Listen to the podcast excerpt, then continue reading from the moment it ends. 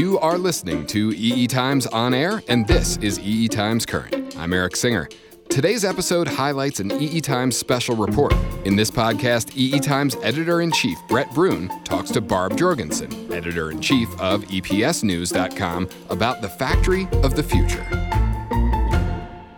Hello, I'm Brett Brune, editor in chief of EETimes.com. Joining me today is Barb Jorgensen, editor in chief of EPSNews.com. Welcome to the show, Barb. Thanks for having me, Brett. So, the report is all about getting Industry 4.0 right. In August and September, we'll be publishing this special report, whose formal title is Enabling the Factory of 2030. Barb, would you please first explain why we chose to focus on this topic for a special report this year? Sure. Although the concept for autonomous factories, which are a big part of Industry 4.0, isn't new, the events such as the COVID pandemic and the labor shortage have spurred corporations to prioritize the digitization of their manufacturing operations and supply chains. Digitization, of course, is the enabler for the communication, data collection, and analysis that's critical to automation. That includes data sharing within the four walls of a factory and with external partners. Data analysis is critical to Industry 4.0. Companies are also turning to robotics and automation as an alternative to human workers. A lack of skilled labor remains a huge problem for the electronics industry and other manufacturers. So, data analytics enables these machines to spot and fix production problems in real time, signal when maintenance is necessary, and even recommend corrective action. So, there has been advancement in the past year or so in terms of enabling the digital infrastructure which allows all of these things to happen. Excellent. We need those advances every year. Let's now focus on a very interesting aspect of the report using Industry 4.0 or smart manufacturing computing tool to take manufacturing data and turn it into gold that holds the promise of undreamed of profits and productivity. This article is titled Brokers, Protocols, and Platforms Move Manufacturing Data. Can you outline some of the tools that we write about in this piece, Barb? Sure. Among those tools are data transport protocols like OPC UA, MTConnect, and MQTT that can move information from machines connected to the industrial Internet of Things to the edge, an enterprise server, and to the cloud. And what is MQTT protocol? It's packaged in software from data technology companies like Faircom and HiveMQ, uh, which are providers of MQTT brokers. Faircom also af- offers Faircom Edge, which is a client based messaging platform. And what does MQTT accomplish? What makes MQTT so cool for manufacturing is its ability to work in situations with intermittent connectivity and limited bandwidth via its ability to communicate asynchronously. One of the sources we quote is Ravi Subramanian, who is HiveMQ's director of industry solutions for manufacturing. He explains that a remote device on an oil pipeline, for example, will push data based on the bandwidth that's available in that area in short bursts. That's more efficient than direct communications or data collection mechanisms that are intermittent because connections are spotty. Barb, where did MQTT originate? It was developed for monitoring devices in the oil and gas industry, but its use in manufacturing, where connectivity is so intermittent and transmitting data is secondary at best, came later. Subramanian told us that on the manufacturing floor, the core connectivity is used for operations that are performed for producing goods and not for communications. Okay. And we know manufacturing operations need data in as real time as possible, at least for minute by minute operations to, for example, avoid sending a bad part to the shipping department. So HiveMQ and Faircom focus on the edge, correct? Right. Computing on the edge helps manufacturers react quickly to keep production humming. People prefer edge computing because a lot of the data processing needs to happen quickly and then an outcome needs to be dealt with. Basically, Get close to where the action is happening, where you can do some small time analytics, Subramanian told us. Uh, and once the data is sent to the cloud or the enterprise, where there's more storage space than on the edge, the lag time in accessing it is more conducive to advanced analytics, such as predictive maintenance, he also told us. And in addition to being very near real time, edge computing is also cheaper than cloud storage, right? Right. Faircom Edge is an all in one platform for IIoT data management that works on the edge, as its name implies. Uh, Faircom Edge was built to operate on lightweight edge gateways.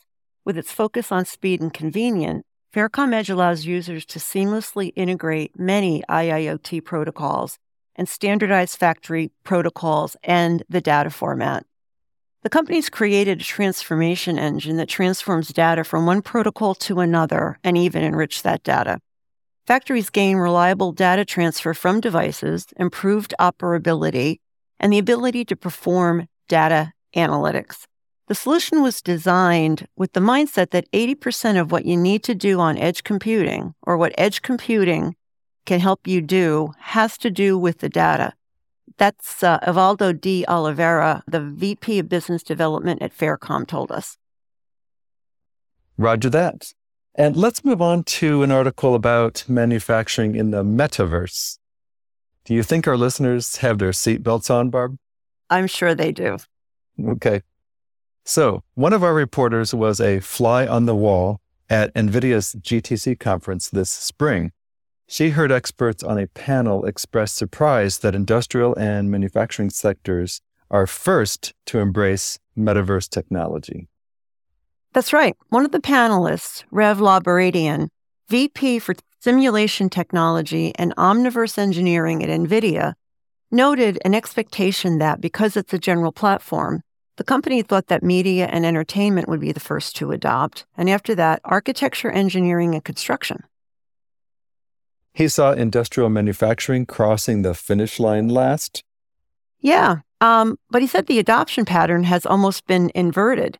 There's a lot of practical applications for the metaverse in manufacturing, such as running what if scenarios to measure product performance or digital twins that also run simulations and provide analytics. The companies that are most excited are companies like BMW, who is one of NVIDIA's most important partners. And what does Lebaredian tell us about urgency? Well, he said that many manufacturers feel simulation and digital twin adoption is existential. Simulation scenarios can prevent less than optimal designs from reaching prototyping and, and even into production. Uh, and simulations provide data on everything from a product's footprint to the positioning of the circuitry. Getting this right in the metaverse accelerates the process between product design and production. We should give a shout out here to the panel's moderator, Dean Takahashi at VentureBeat, who gave examples of how the industrial and manufacturing sectors have embraced the latest technologies in this area. Who else was on the panel? Michel Melchiorre um, from the BMW Group was also there. He said that before adopting digital twins and metaverse technology, production systems and factories were not connected. 3D models of buildings, layout, and products were entirely separate. Hmm. That's a bit surprising. BMWs have a reputation for being pretty high tech. Yeah, Melchiorre spoke about making use of a virtual factory and digital twins to bring all of these things together. Uh, BMW has been working with NVIDIA since 2021 and began global rollout of NVIDIA's Omniverse platform for industrial metaverse this spring. The automotive OEM is going digital first, optimizing layouts, robotics, and logistics systems before implementing them in the real world, in some cases, years in advance. And what are the plans for using metaverse tech? BMW uses metaverse tech for planning, setup, and running factories. The digital twins are so good that they allow Gemba walks, which is a Japanese management technique. Uh, those walks let executives leave their daily routine to see where the actual work happens and build closer relationships with workers. And what about connecting globally without in person travel? This is a huge benefit. Yes, BMW uses metaverse tech for collaboration on factory planning between teams in Europe, the US, and China.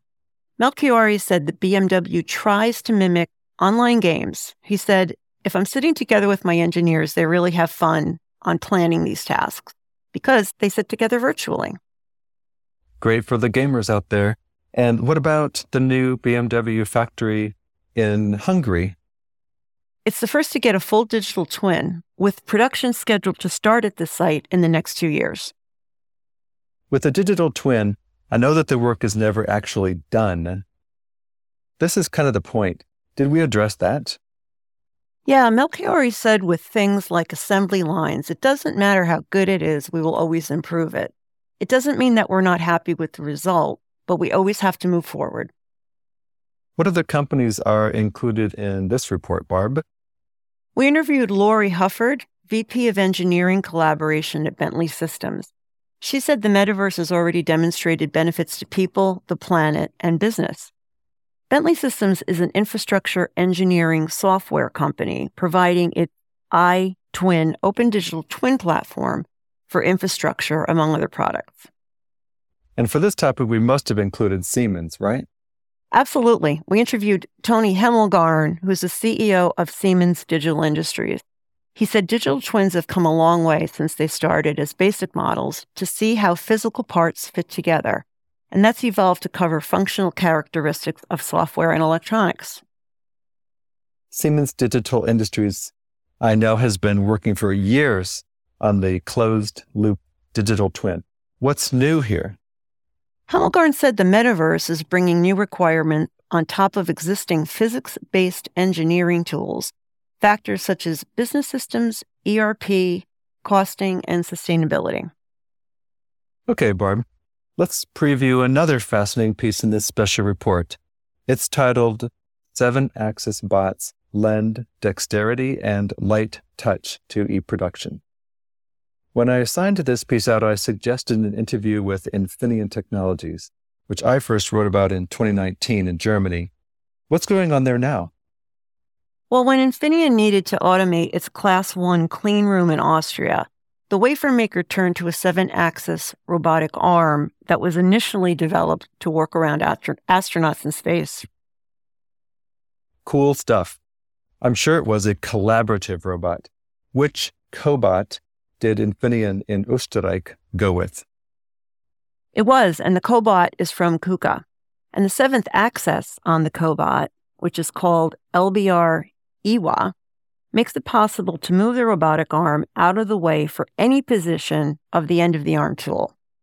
Sidelining that arm is important because it eliminates the risk of any of the cobot's axes from reaching their mechanical limit in a motion path or singularity and locking up. Uh, Carlos O'Farrell, an executive at the robotics company, told us that. So, how many of these bots is Infineon using at the fab? and for what purposes? It's using 17 of them and to um, transfer containers with cassette filled with wafers through the more than 1,000 steps used in production. Um, those include deposition, implantation, etching, and measuring. The seventh axis at the cobot's arm elbow enables complex trajectories as well as the use of robots in confined, narrow spaces like factories or fabs. Hmm, okay. And who else did we speak with to report this piece, Barb? Well, you've heard of, you've heard of Universal Robot, um, but how about Kassow? As in Kristian Kassow, one of the three guys who established Universal Robots a couple of decades ago? Yeah, that's him. That was 18 years ago. All of Kassow's five robot models are seven axis. What's an example application? Well, one example is Kassow's cobots are working in CPU assembly. Um, its customer is a low volume, high mix producer with production runs in the hundreds. That's a situation that's ideal for a cobot's flexibility. In this facility, the Kassow robot transfers circuit boards from, produ- from production to quality control and then from the quality control check station to a conveyor. Just where uber flexibility is needed in places where there's no space. There's a lot more to discover in this and the other articles included in our special report, Enabling the Factory of 2030. The report's available starting August 1st on eetimes.com. Barb, many thanks for your work on the report and for your time today. You are most welcome, Brett. Thanks. That brings another episode of EE Times Current to its end. Thank you for listening, and thanks to our guest, Barb Jorgensen from EPSNews.com. EE Times Current is available through the major podcast platforms, but if you reach us at our website at eetimes.com, you'll find a transcript of this episode along with direct links to the stories that Brett and Barb mentioned during the interview, along with other resources. EE Times Current is produced by EE Times. It was engineered by Taylor Marvin at Coupe Studios. The segment producer was Stephanie Munoz. I'm Eric Singer. Thanks for listening.